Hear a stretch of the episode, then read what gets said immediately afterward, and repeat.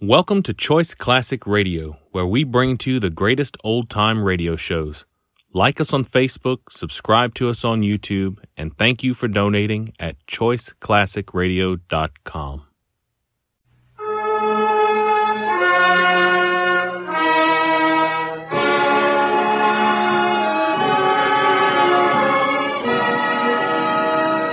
The makers of Campbell's Soup present the Campbell Playhouse. Orson Welles, producer.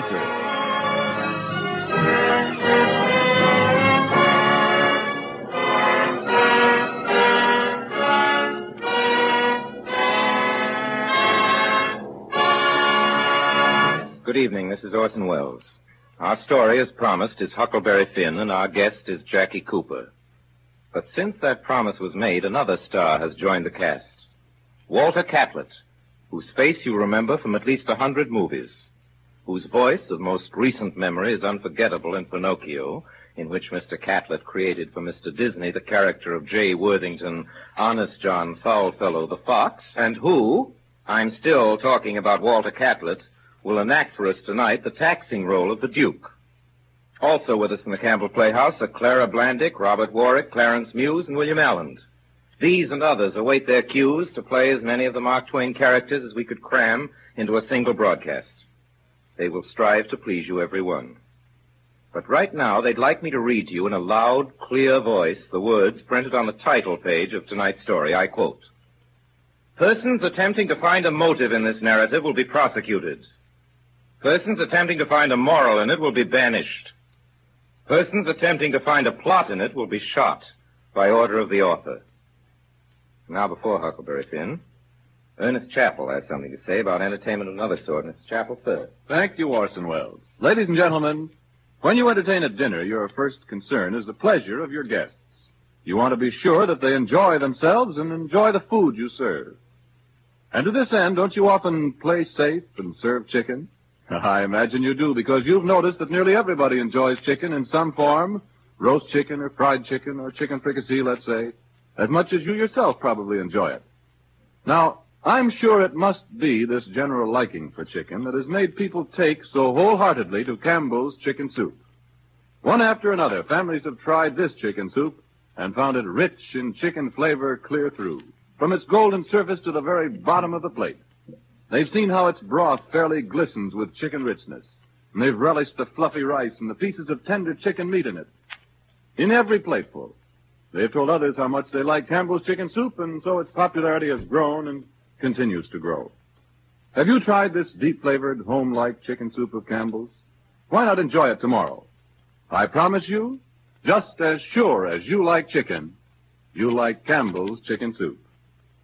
And now, Orson Welles starts our Campbell Playhouse presentation of Huckleberry Finn, starring Jackie Cooper.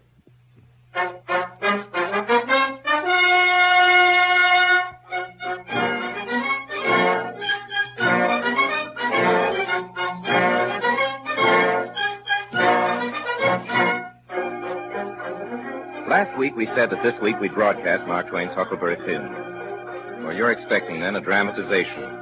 Good, clear, concise. Ladies and gentlemen, you'll hear no such thing. We're sorry, but we think Huckleberry Finn is too good a book to be dramatized, exactly speaking, and so we won't. We won't even try a nicely plotted version of the story. We couldn't do it anyway. We don't even have to. For one thing, the story hasn't got what you'd call a nice plot. The principal part of it, of course, relates to the deathless saga of a voyage down the Mississippi by the most celebrated raft the world has ever known. We're going to tell most of that story, and as many of the others as we can, and as nearly as possible, in Mark Twain's own words. Now, you'll forgive me, please, but I must inject what may seem at first to be the personal note. Ladies and gentlemen, it would appear that during the course of this past week there have been circulated rumors evil, unfounded, and unfair, nasty, vile rumors whose sources I cannot place and whose origins I am at a loss to discover. It has been said that I will perform the role of Huckleberry Finn. You'll all be relieved, I'm sure, to hear from my own lips that this is not the case. It must be said, however, in all candor, that I restrain myself none too easily. To be Huckleberry Finn even for an hour, this was not likely to be put to one side. However, I'm as happy as possible and as proud as I really ought to be to welcome now to the Campbell Playhouse that gifted and very young performer who will be Huckleberry Finn and who is actually Jackie Cooper.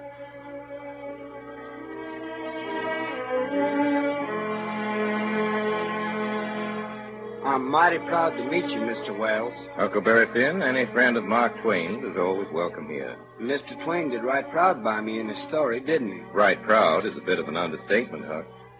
Well, when I think of the very beginning of the book, you don't know about me without you've read a book by the name of The Adventures of Tom Sawyer. I thought you wasn't going to play Huckleberry Finn, Mr. Wells. Oh, pardon me. All right, Huck. You don't know about me without you have read a book by the name of The Adventures of Tom Sawyer. But that ain't no matter. That book was made by Mr. Mark Twain, and he told the truth mainly. There was some stretches in it, but then I never see that anybody but lied one time or another, without it was Aunt Polly or the witty Douglas. Anyways, that book winds up by Tom and me finding the money that the robbers hid in the cave, and it made us rich. And the widow Douglas, she took me for her son and allowed she would civilize me. It was rough at first, going to school every day and living in the house all the time, considering how dismal, regular, and decent the widow was in all her ways. But mostly things was going pretty smooth. That is, till the night I killed a spider. I was a-setting in my room. Can't I have just a paragraph or two, Huck? No more than a paragraph or two. Thank you. Well, Huck was a-sitting in his room, tired and lonesome, trying to think of something cheerful, but it was no use. He felt so lonesome he most wished he was dead. The stars were shining. The leaves rustled in the woods ever so mournfully. There was an owl away off a hoo-hooing about somebody that was dead. A dog crying about somebody that was gonna die, and the wind was trying to whisper something to him. Way out in the woods, he heard that kind of a sound that a ghost makes. He wants to tell something that's on his mind. The candle was almost burned away. That's more than a paragraph or two, Mr. Wells. All right. That's right, Mr. Wells. When this here spider went crawling up my shoulder, I flipped it off and it lit in the candle. And before I could budge it was all shriveled up. I didn't need Miss Watson's slave, Jim, to tell me that that was an awful bad sign and would fetch me some bad luck. But I thought maybe I might as well know the worst. Because then the thought of my pap came into my mind. Mighty powerful. Folks claimed, you know, that my pap was dead. But something inside me told me better. So I put out the candle and climbed out the window and shinned down the lightning rod and started out for Jim's place. For Jim had a hairball as big as your fist, which had been took out of the fore stomach of an ox, and he could do magic with it. There's a spirit inside, but knows everything up. What you want to know now, huh? Think about your pap? Pretty considerable. Well, let me see. What this spirit done say? He say your old father don't know yet what he going to do. Sometimes he expect you go away, and then again he expect you stay. Best way is to rest easy and let the old man take his own way. The Jew's all right. You're going to have considerable trouble in your life and considerable joy. Sometimes you're going to get hurt, and sometimes you're going to get sick. But every time you're going to get well again. He wants to keep away from the water as much as you can, and don't run no risk. This is down in the buildings that you want to get hung. Thank you, Jim. It isn't everybody can rest easy and know for sure he's going to be hung.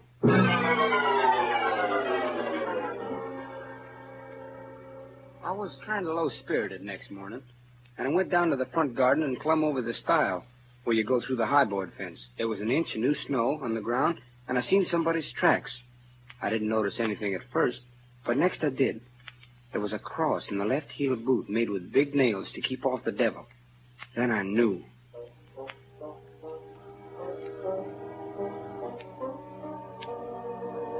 And that night when I lit my candle and went up to my room, there sat Pap, his own self. Surprised, ain't you, eh? Just look at you. Starch clothes. Think you're a good deal of a big bug, don't you? No, I don't, Pop. Don't you come in under your lip?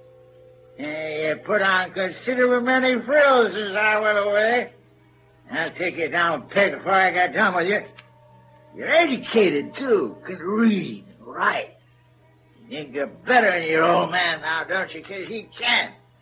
I'll take it out of you. Who told you could meddle in such high-fool foolishness, huh? Who told you could? The widow. She told me. The widow, huh? Who told the widow she could put in her shovel about a thing that ain't none of her business? Nobody never told her. Well, I'll learn her how to meddle. And look here, you drop that school, you hear? I learn people to bring up a boy to put on airs over his own pappy. What's that yonder on the wall? Well, it's a picture the widow gave me. It's just a little old picture. Ah, that'll do for that. And I'll give you something better than that. I'll give you a cowhide. Ain't you a sweet-scented dandy, huh? A bed killers, a looking glass, piece of copper on the floor. Your old pappy's got to sleep with the hogs in a tan yard. I never seen such a son. But I'll take some of them quills out of you before I'm done with you. And there ain't no end to your hairs. You say you're rich, huh? Is that so? I ain't got no money. That's a lie. Judge Sassy's got it. You get it. I want it. I ain't got only $1, and I want it. It'll make no difference what you want it for. You just sell out. Well, you can have the $1, but... I can have the $1. There you can bet your bottom $1 I'm going to have more than that. I'm going to take you with me. And if that Judge Thatcher and your widow Douglas wants you bad enough, they can come get you, because there's a law that says a child belongs to his parents. If they want you, they're going to pay plenty for you. Understand that? Now, you come along with your Pep. I'm not going. Oh, yes, you are. Oh, no, Pep, I can't leave.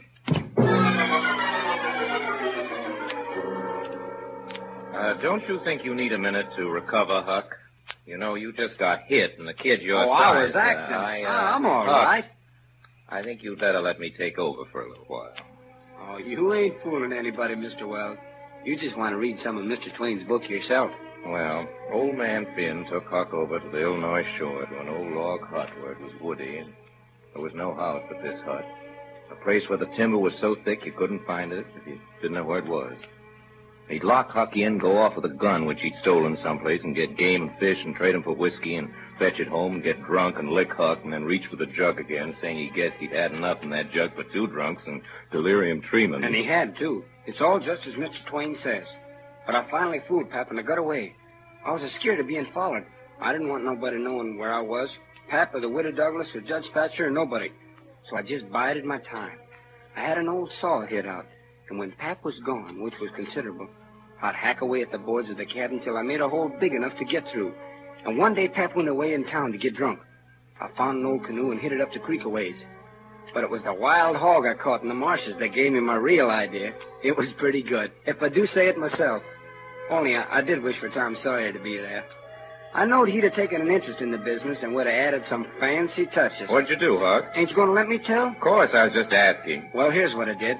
I shot the pig and fetched it in and laid it on the floor of the cabin and hacked into his throat with an axe and laid him down on the floor to bleed. Then I dragged him clear down the river bank, leaving a trail all along the way. I pulled out some of my hair and blooded the axe good, stuck it on the backside, and after hacking up the cabin considerable, I slung the axe in the corner. And when I was done, I could have sworn there'd been a murder committed, and I was dead. And then sticking the pig in the sack, I jumped in the canoe and took off downstream.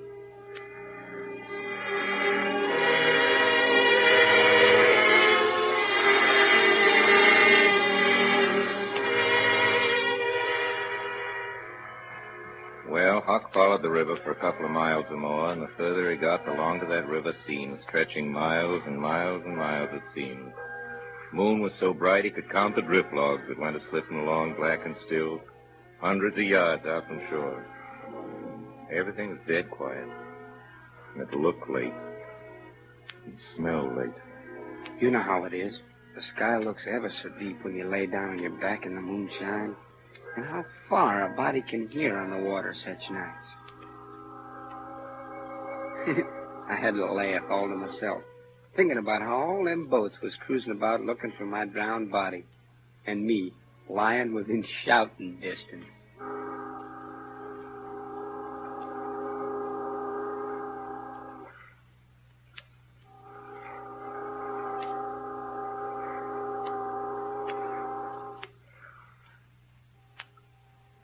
About 3 days later that I saw a fire through the trees and a man laying on the ground.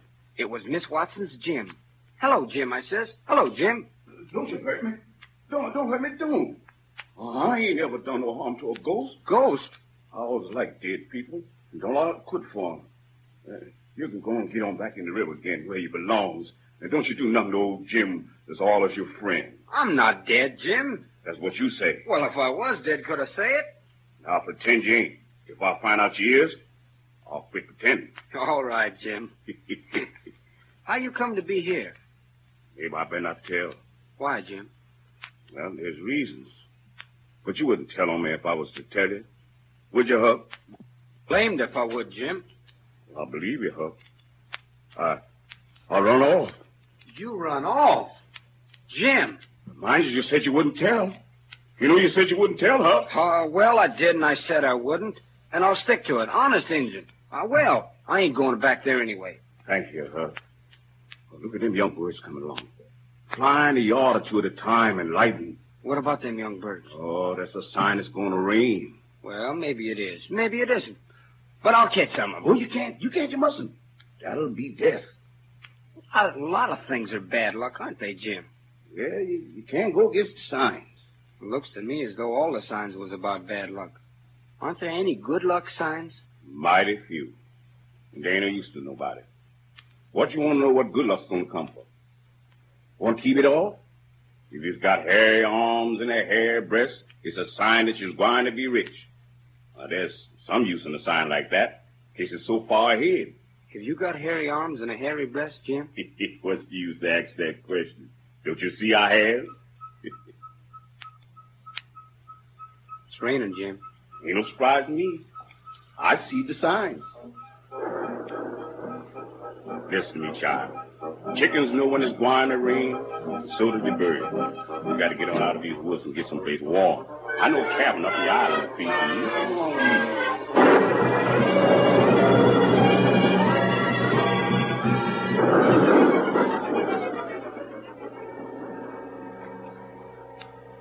Well, it rained for 12 days. The river went on rising till it went clean over the banks, and one day they caught a little section of a lumber raft just big enough to hold all their things, of which they had considerable by now. Even some women's clothes they found in a deserted shack along the river. And the 13th day, the rain stopped. I reckon I'd slip over the river, Jim, and find out what's going on. That's a very smart idea, huh? But you got to go in the dark and look mighty sharp. How about them women's clothes? How about them, Jim? Do I look like a girl? It looks like they're most made for you, huh? And with that sunbonnet on your head, tied tight down, seeing your face would be like looking down at the giant of a stovepipe. Want to be sure you don't hitch up your dress. What you mean? Don't go reaching in your britches pocket.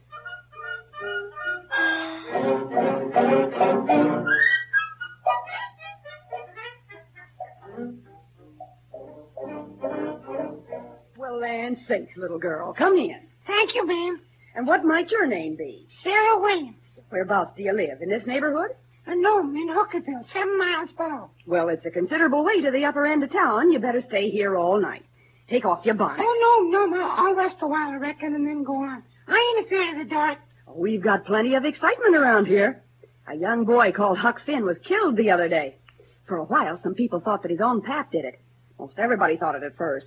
You'll never know how nigh he come to getting lynched. But before night, they changed around and judged it was done by a runaway slave named Jim. Why, he...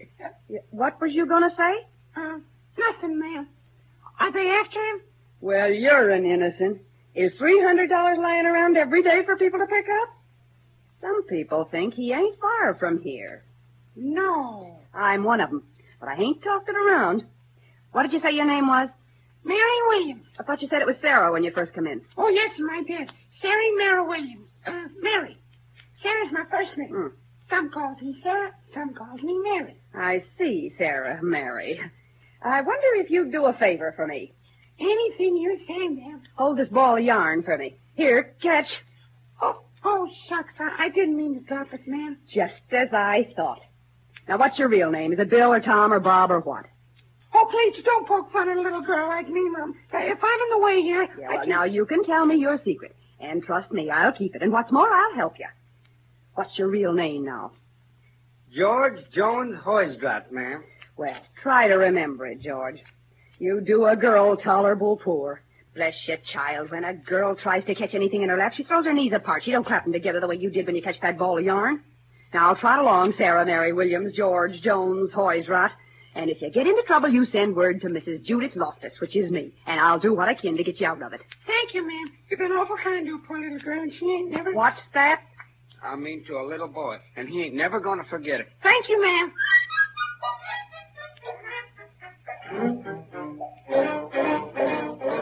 If I'd been in your spot with that woman, Huck, I think I could have done better, but we'll just forget about that. You could not have done better, Mr. Wells. Even Tom Sawyer couldn't have done better. I said we'd forget about it. For days, Huck and Jim on the raft slid down the waters of the Mississippi bound for Cairo at the bottom of Illinois. They traveled at night, laying up along the Missouri shore in daytimes. Mornings, before daylight, Huck would slip into a melon patch, and it'd be nice and cool for their breakfast. And they'd laze through the day, swimming a little maybe, or Huck would show off his education, and he'd read to Jim out of a book they'd picked up in one of their excursions. There's considerable in this book about kings and dukes and earls. How much do a king get? Get? Why, they get $1,000 a month if they want it. They can have just as much as they want. Everything belongs to them. Ain't that gay? Now, what they got to do, huh? They don't do nothing. They just sit around. No? Is that so? Yeah, they just lazy around or go hawking. Or other times when things are dull, they fuss with the parliament. And if everybody don't go just so, he whacks their heads off. But mostly they hang around the harem. Round the which? Harem. What's the harem? The place where a king keeps his wife. Don't you know about the harem? Solomon, he had about 1 million wives. Oh, yeah, that's so. I didn't forget it. A harem's a boarding house, I reckon. Most likely there was rackety times in the nursery. There's other kings, Jim. There's Louis XVI that got his head cut off in France long ago. And there's a little boy, the Dauphin, that would have been king, but they took and put him in jail. And some say he died there. Poor little fellow. Some say he got out and got away. And he come to America. That's good. But he be pretty lonesome. There ain't no kings here, is there, huh? No. Then he can't get no situation.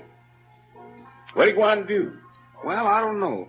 Some of them gets on the police, and some of them learns people how to talk French.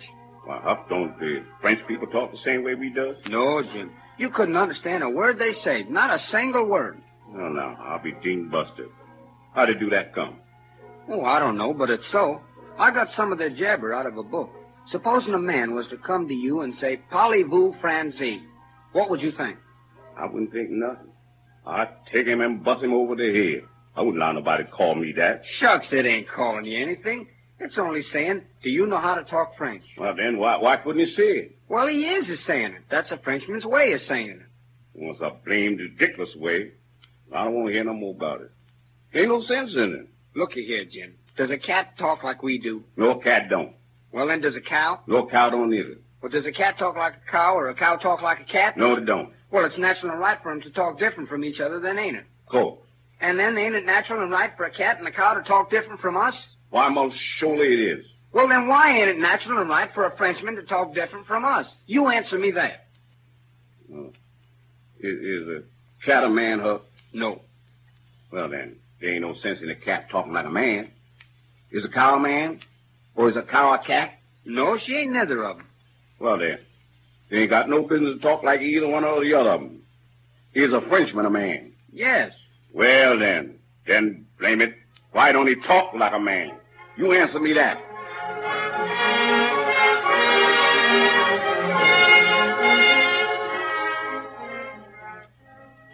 Well, Huck and Jim judged 3 nights more at bringing in sight of the lights of Cairo, where the Ohio River comes in. They could sell the raft and get on a steamboat and go way up the Ohio amongst the free states where Jim would be safe and they'd be out of trouble. So for 3 days and 3 nights, they floated on, Huck and Jim alternating on watch.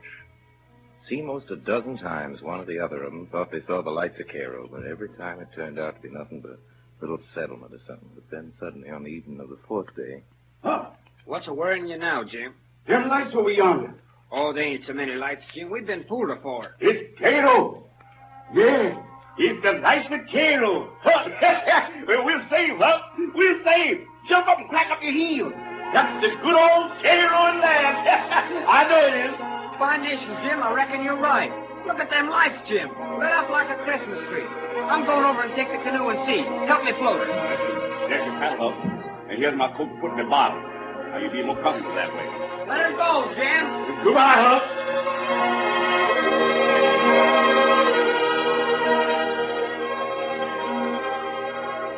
There you goes.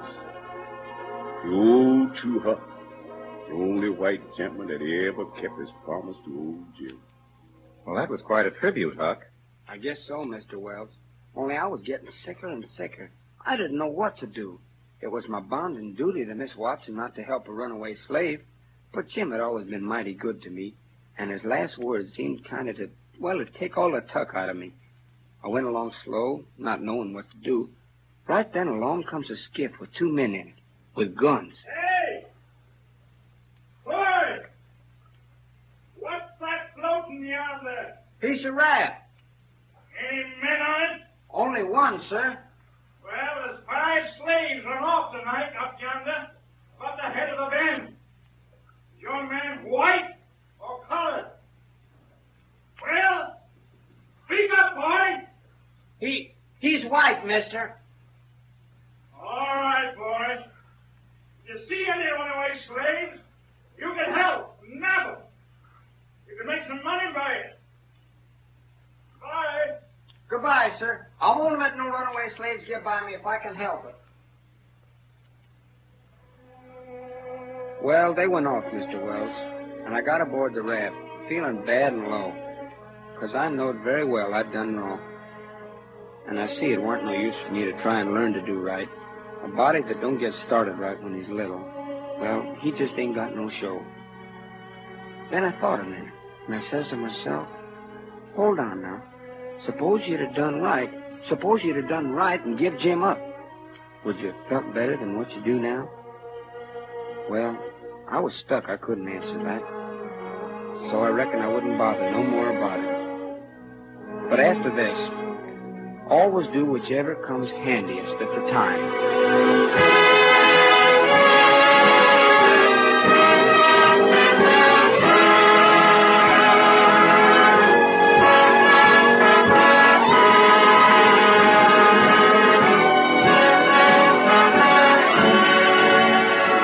Listening to the Campbell Playhouse presentation of Huckleberry Finn, produced by Orson Welles and starring Jackie Cooper. This is the Columbia Broadcasting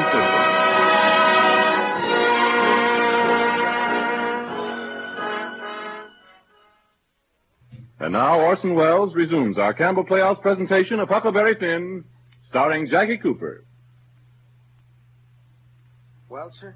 2 or 3 days and nights went by. I reckon I might say they swum by. You'd better let me take over a while, Huck. I'm sure you're tired. Oh, I'm not tired, Mr. Wells. I'm sure you're tired, Huck. 2 or 3 days went by. I reckon I might say they swum by. They went along so quiet and smooth and lovely. It's a monstrous big river down there, sometimes a mile and a half wide. Huck and Jim would run at night and high daytimes, nearly always in the dead water under a towhead. And cut young cottonwoods and willows and hide the raft with them. They'd slide into the river and have a swim so as to freshen up and cool off, and then they'd sit down in the water where it was about knee-deep and watch the daylight come. Not a sound anywhere.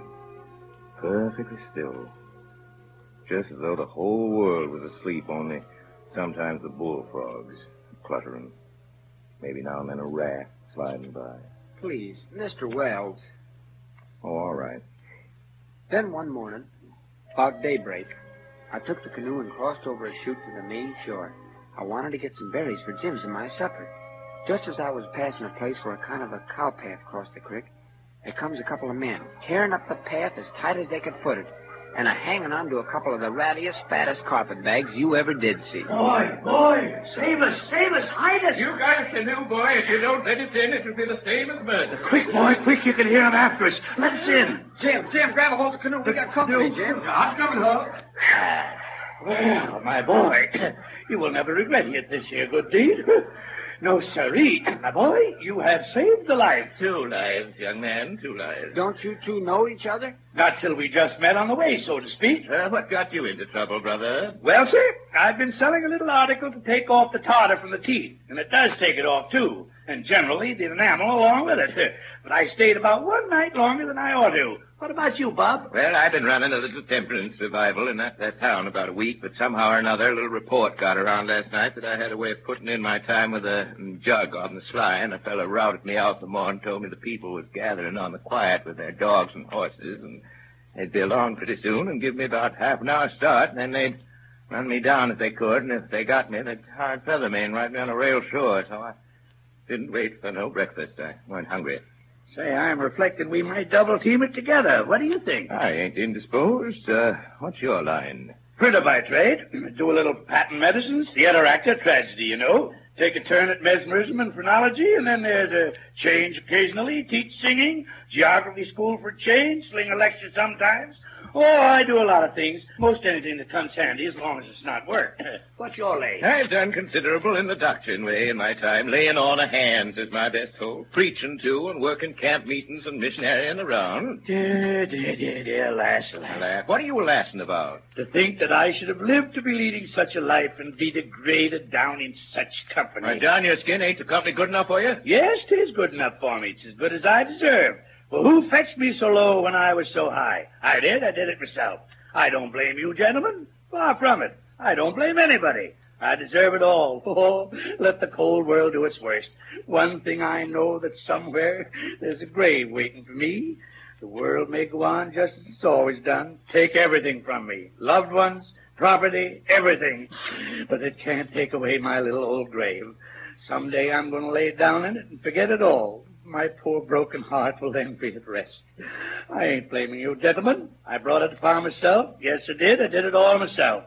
Brother, brought you down from where? Where was you brought down from? Oh, you wouldn't believe me. The world never believes, so just let it go, let it go. Let it pass, no matter. The secret of my birth. Secret of your birth. You mean to say, brother? Do you mean to tell me... Gentlemen, I am going to reveal it to you, for I feel that I may have confidence in you. By rights, gentlemen, I am a duke. A duke? No, you can't mean it. Yes, my great-grandfather, the eldest son of the Duke of Bridgewater, fled to this country about the end of the last century to breathe the pure air of freedom. Married here and died, leaving his son, his own father, dying about the same time. The second son of the late duke seized the titles and the estate. The infant real duke was ignored, and I am the lineal descendant of that infant. I am the rightful Duke of Bridgewater, gentlemen, and here am I, forlorn, torn from my high estate, oh, brother, hunted by men, despised by the cold world, ragged, worn, heartbroken, and degraded to the companionship of fellas on a raft. Oh, brother. Oh, no, don't go crying there, Mr. Duke. I'm powerful sorry for you. Thanks, Oliver. That helps some. If there's anything we can do to help you now... Well, now, if you was to bow to me when you speak or call me your lordship, I wouldn't mind. In fact, I wouldn't mind if you called me plain Bridgewater, because after all, that's a title, not a name. Of course, your lordship. Then if you want to wait on me dinner time, not that I like it, but it's what I've always been used to. You hear that, Jim? I reckon I'll have to learn you to say, would your lordship like a drink of water right now? Won't be necessary. Would your lordship like a drink of water right now, sir? That's good. You've got the idea fine. I regret to say, brother, but you ain't the only man who's had troubles like that. No? No, you ain't. You ain't the only person that's been snaked down wrongfully out in a high place. No? No, you ain't the only person that's had a secret of his birth. Hey, hold on. What do you mean? What? Bridgewater, can I trust you? To the bitter death. The secret of your being. Come, man, speak. Bridgewater, I am the late Dauphin. You're the late what? Yes, my friend, it is too true. Your eyes is looking at this very moment on the poor disappeared Dauphin, Louis XVII, son of Louis XVI and Marie Antoinette. Oh, you at your age? No. You mean you're the late Charlemagne. You must be 600 or 700 years old at the very least. Trouble has done it, Bridgewater. Trouble has done it. Trouble has brung these gray hairs and this premature multitude. Yes, gentlemen, you see before you in blue jeans and misery. The wandering, exiled, trampled on and suffering rightful king of France. The king of France? The son of the king of France. The king of France by now.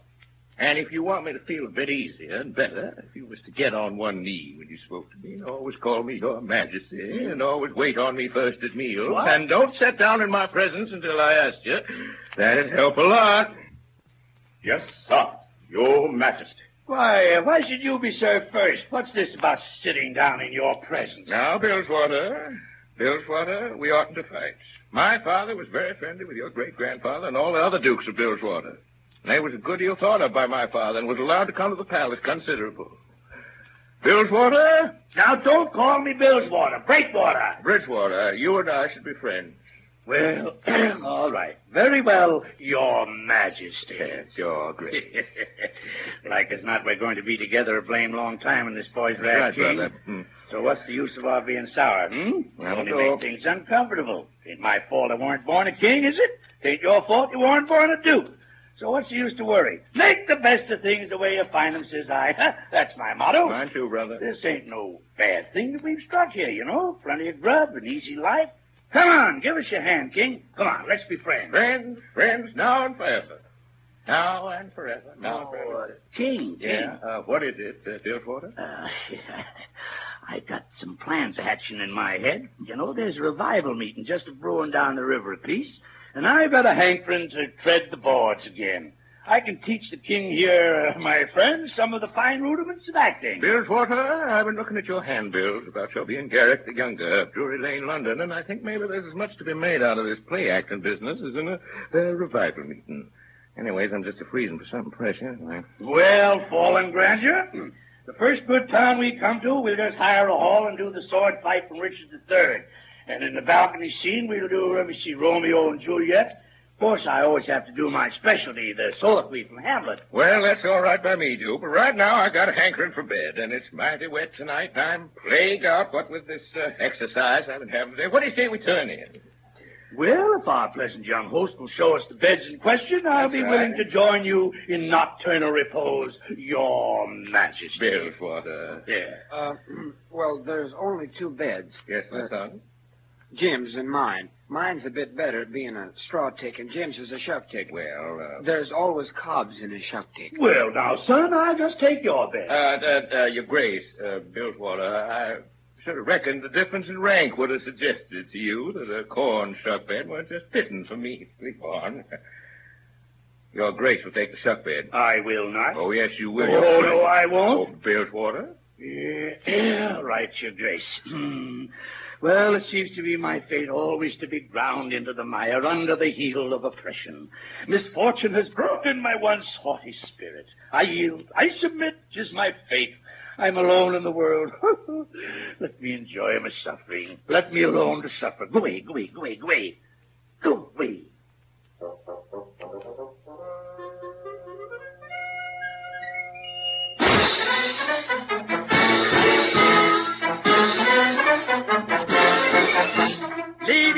Hurry, hurry, hurry, hurry, hurry, hurry, hurry, hurry, hurry. Step this way, one night only. The world-renowned tragedians, David Garrick the Younger and Edmund Kean the Elder, of the Royal Haymarket Theatre, Whitechapel, Pudding Lane, Piccadilly, London. London, gentlemen, London, England. In their sublime Shakespearean revival, step right this way, ladies and gentlemen. Listen to Hamlet's immortal soliloquy by the illustrious Garrick, done by him 300 consecutive nights in Paris dress, gay Paris, boys, and gay Paris. Here for one night only on account of imperative European engagements. Step right up, hurry, hurry, hurry, hurry, hurry, hurry, hurry. Ladies and gentlemen, admission 25 cents, children 10 cents. 10 cents a thin dime, the 10th portion of an hour. Hurry, hurry, hurry, hurry, hurry, hurry. The side old man is that fat boy.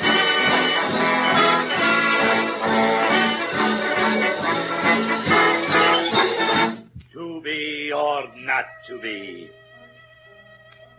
That is the bear, bodkin, that makes calamity of so long life. For who would fardels bear? Here, burn of wood to come to Dunsinane. There's the respect must give us pause. For who would bear the whips and scorns of time? The oppressor's wrong. When churchyards yawn in customary suits of solemn black. But that the undiscovered country from which born no traveler returns. Breathes forth contagion of the world. And thus the native hue of resolution. Like the poor cat in the attic. Is sicklied o'er with care. Our consummation devoutly to be wished. But soft you, the fair Ophelia. Ope not thy ponderous and marble jaws.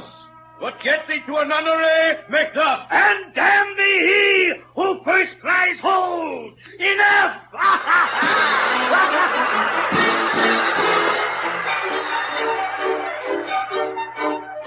I stuck right to the end, Mr. Wells, because it ain't often you get a chance to hear the greatest poetry ever written recited as smart as all that.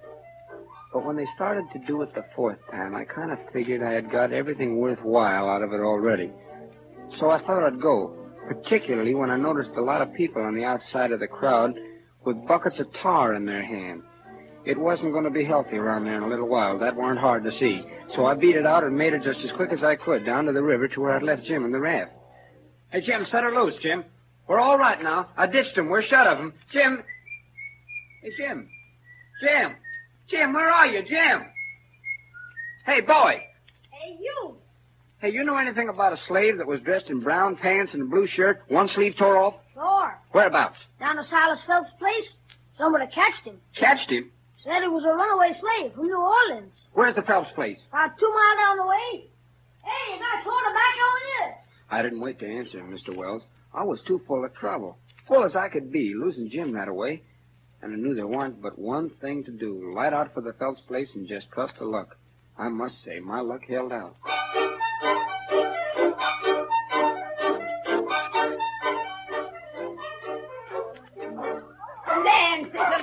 I'll keep still a minute. It's fire time. Good morning, ma'am.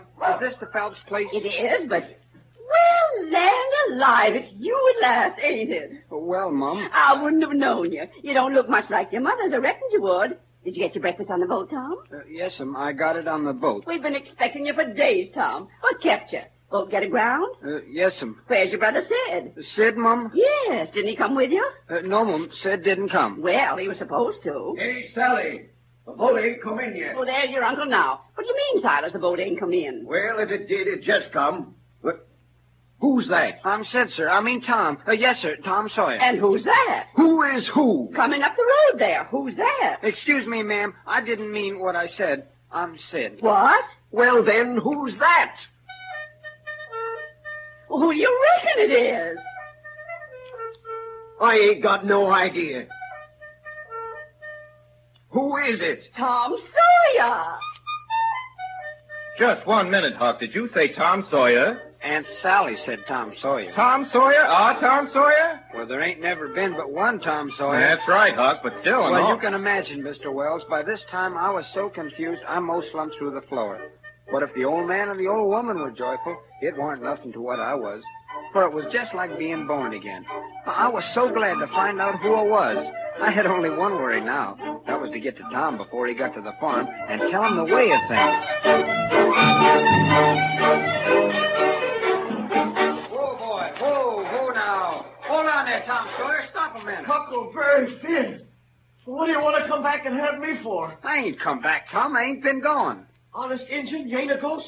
No, I weren't ever murdered at all. I played it on him just to get away from Pat. You come here and feel me if you don't believe me.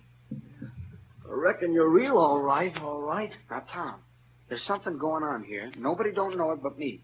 And that is there's a slave here that I'm trying to steal out of slavery. And his name is Jim. Or Miss Watson's Jim. What? Why, Jim... I know what you'll say. You'll say it's dirty, low-down business. But what if it is?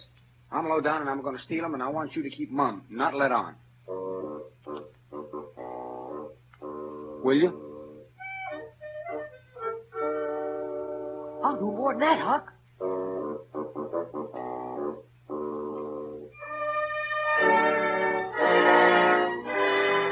I'll help you steal him. Where do you reckon Jim is? In a little cabin just back of the barn. You mean in that little old shed? Yep, it's as easy as pie stealing a body out of there. Yeah, that's the trouble. This whole thing is just as easy as can be. And so that makes it so rotten difficult to get up a difficult plan. You gotta invent all the difficulties. Now, you got to have a rope ladder, and you got to shinny down it and break your leg in a moat. Gee, I wish there was a moat to this cabin. You know, if we get time tonight to escape, we'll dig one, huh? But what if we... Oh, what do we want of a moat when we're going to snake Jim out from under the cabin? No, it wouldn't do. Yeah, there ain't necessity enough for it, huh? Necessity enough for what? Why, to saw Jim's leg off. Good, lamb. What do you want to saw his leg off for, anyway? Well, some of the best authorities has done it. They couldn't get the chain off, so they just cut their hand off and shoved. And a leg would be better still. So we'll let it go. But he can have a rope ladder. We'll tear up our sheets. What in the nation can he do with a rope ladder? Do with it? He can hide it in his bed, can't he? That's what they all do. And he's got it, too. Huck, you don't ever want to do anything that's regular. Well, all right, Tom. Fix it your own way. But if you'll take my advice, you'll let me borrow a sheet off in the clothesline. And borrow a shirt, too. What do we want of a shirt? For Jim to keep a journal on. Journal your granny. Jim can't write a... Well, suppose he can't write. He can make marks on the shirt, can't he? If we make him a pen out of an old pewter spoon or a piece of old iron barrel hoop or a brass candlestick or something. And what'll he make ink with? Iron, rust, and tears. But that's the common sort. The best authorities use their own blood. Jim could do that. And when he wants to send any little common, ordinary, mysterious message to let the world know where he's captivated, why, he can write it on the bottom of a tin plate with a fork and throw it out the window. The Iron Mask always done that, and it's a blame good way, too. Jim ain't got no tin plates. So feed him in a pan. Well, we'll get him some.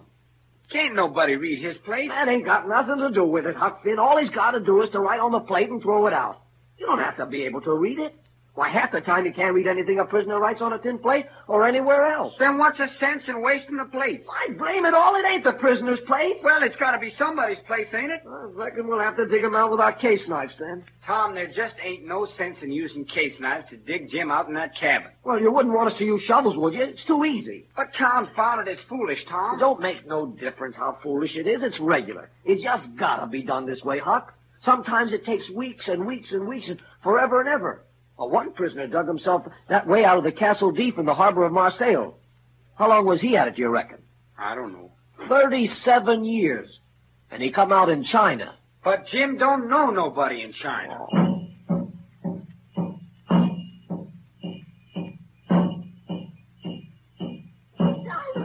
Simon! Listen to this letter. Don't betray me. I wish to be your friend. There is a desperate gang of cutthroats from over in the Indian Territory going to steal your runaway slave tonight. I am one of the gang, but have got religion and wish to quit it and lead an honest life again, and will betray the hellish design. Well, then everything's all right. They will sneak down from northards along the fence at midnight with a false key and go in the slave's cabin to get him. I am to be off a piece and blow a tin horn if I see any danger. But instead of that, I will bawl like a sheep soon as they get in and not blow at all. Then, whilst they're getting his chains loose, you slip there and lock them in and can kill them at your leisure. Don't do anything but just the way I'm telling you. If you do, they will suspicion something and raise whoop jamboree hoo. I do not wish any reward, but you know I have done the right thing. An unknown friend. Silas, you've got to do something. But what, Sally? Oh, we've got to get help, Silas. Round up men from the village with guns. Bring them here at once. Silas!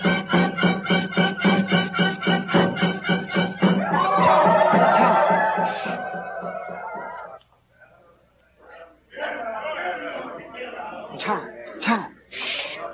What is it? The house is full of men with guns. Yeah? Is that so? Gee, ain't that bully? How many? Most 100. Why, Huck, that ain't nothing. If it was over to do again, I'll bet you I could fetch 200. Gee, if we could put it off... Now, where's Jim? Right here, Huck. You all set? All right. Now, we'll slide out and give the sheep signal. Shh.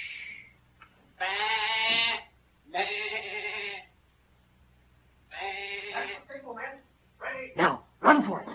Careful, Tom. That's a fence. Hurry, Jim. Come on, Tom. Oh, wait. I got my pants on the splitter. Ow! Here we are. If you run, we're shooting. We got to try and make it, Huck. There ain't no other way. Here they are. Ow! Oh, what's the matter, Tom? You hit... Oh, go on, Tom. Don't mind me. Hey, you stand by it. Please back off. Cover. Ow, Tom. Huck. Well, I'll be blowed if it ain't the young ones. You mean, ma'am, these is your kinfolk? Yes, the rascals. One of them hurt, ma'am. There's the slave. Come here, you. I don't even know what it's all about, mister. Won't you get away, eh? We'll shut you up this time where you can't get away. Oh, get a doctor, quick. Tom's been shot in the leg. Hurry, Silas. You can't shut Jim up. You can't, Aunt Sally. He's as free a creature as walks the earth. He's out of his head. Whatever does the child mean? I mean every word I say, Aunt Sally. I've known him all his life. And so have I. What in the notion you talking about, Sid Sawyer? That's it, Aunt Sally. He ain't Sid. It's... Oh, it's no use now.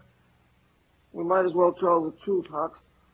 I'm Tom Sawyer, but this here is Huckleberry Finn. Huck Finn? Well, I never. And I was thinking Huck was dead. Huck, I didn't tell you, but old Miss Watson passed on away 2 months ago, and she set Jim free in her will. Then what on earth did you want to set him free for? Me seeing he was already free. Well, now that is a question, I must say, and just like a woman. Why, Huck and me wanted the adventure of it. Now, we'd have been willing to wade neck-deep in blood for it. Well, too. I reckon I ain't seen such scamps in all my years before. Land sakes alive. Yeah, now, Huck. What I tell you? What I tell you up there at Jackson Island? I told you I got hair breasts and what the sign on it. And it's come true. And here she is. Now, don't talk to me. Signs is signs. And another thing, Huck. Your pap ain't coming back anymore, Huck. What's that, Tom? They found his body floating in the river. So your money is all yours now, Huck. All yours and safe as everything.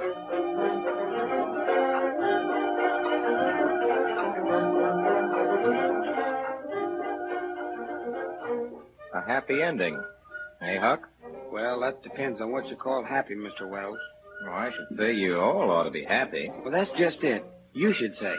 It just so happens that I'm Huckleberry Finn, and Mr. Twain wrote the book about me, and I'm the one to say. All right, Huck. You say. Well, Tom's most well now. He got his bullet around his neck and a watch guard for a watch, and he's always seeing what time it is. So there ain't nothing more to write about. And I'm a rotten glad of it, because if I'd have known what trouble it was to make a book, I wouldn't have tackled it. And I ain't gonna no more. But I reckon I gotta light out for Indian Territory pretty soon, because Aunt Sally's gonna adopt me and civilize me. And I can't stand it. I've been there before.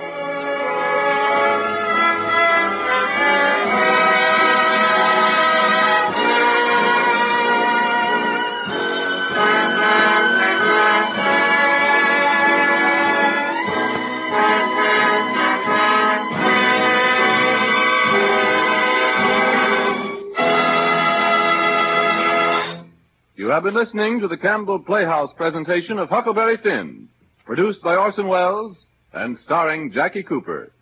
In just a moment, Mr. Welles and his guest players will return to the microphone. Meanwhile, one quick reminder. You'll be serving soup frequently these early spring days, won't you? I'm sure you will. And in letting Campbell's make your soup for you, as I hope you will, may I suggest you think often of Campbell's chicken soup? You'll find its full, rich chicken flavor will delight everyone at your table. They'll enjoy, too, the fluffy rice and tempting pieces of tender chicken meat that help to make this chicken soup of Campbell's so home-like in taste and good nourishment. Have it tomorrow, why don't you? If you will, then I know with your very first spoonful you'll understand why I say, just as sure as you like chicken, you'll like Campbell's chicken soup. And now, ladies and gentlemen, Orson Welles and his guests. Ladies and gentlemen, may I present Mr. Jackie Cooper. Good evening. Say, I'm sorry about that little misunderstanding we had over who was to read the book. That's all right, my boy. Quite all right. Mr. Cooper, ladies and gentlemen, turned back the calendar a few years tonight. In movies, as you know, he's just done himself very proud over at the Paramount lot in Booth Tarkington's 17. Till next Sunday night, and Mr. Benny and June Moon, my sponsors, the makers of Campbell Soups, and all of us on the Campbell Playhouse remain, as always, obediently yours.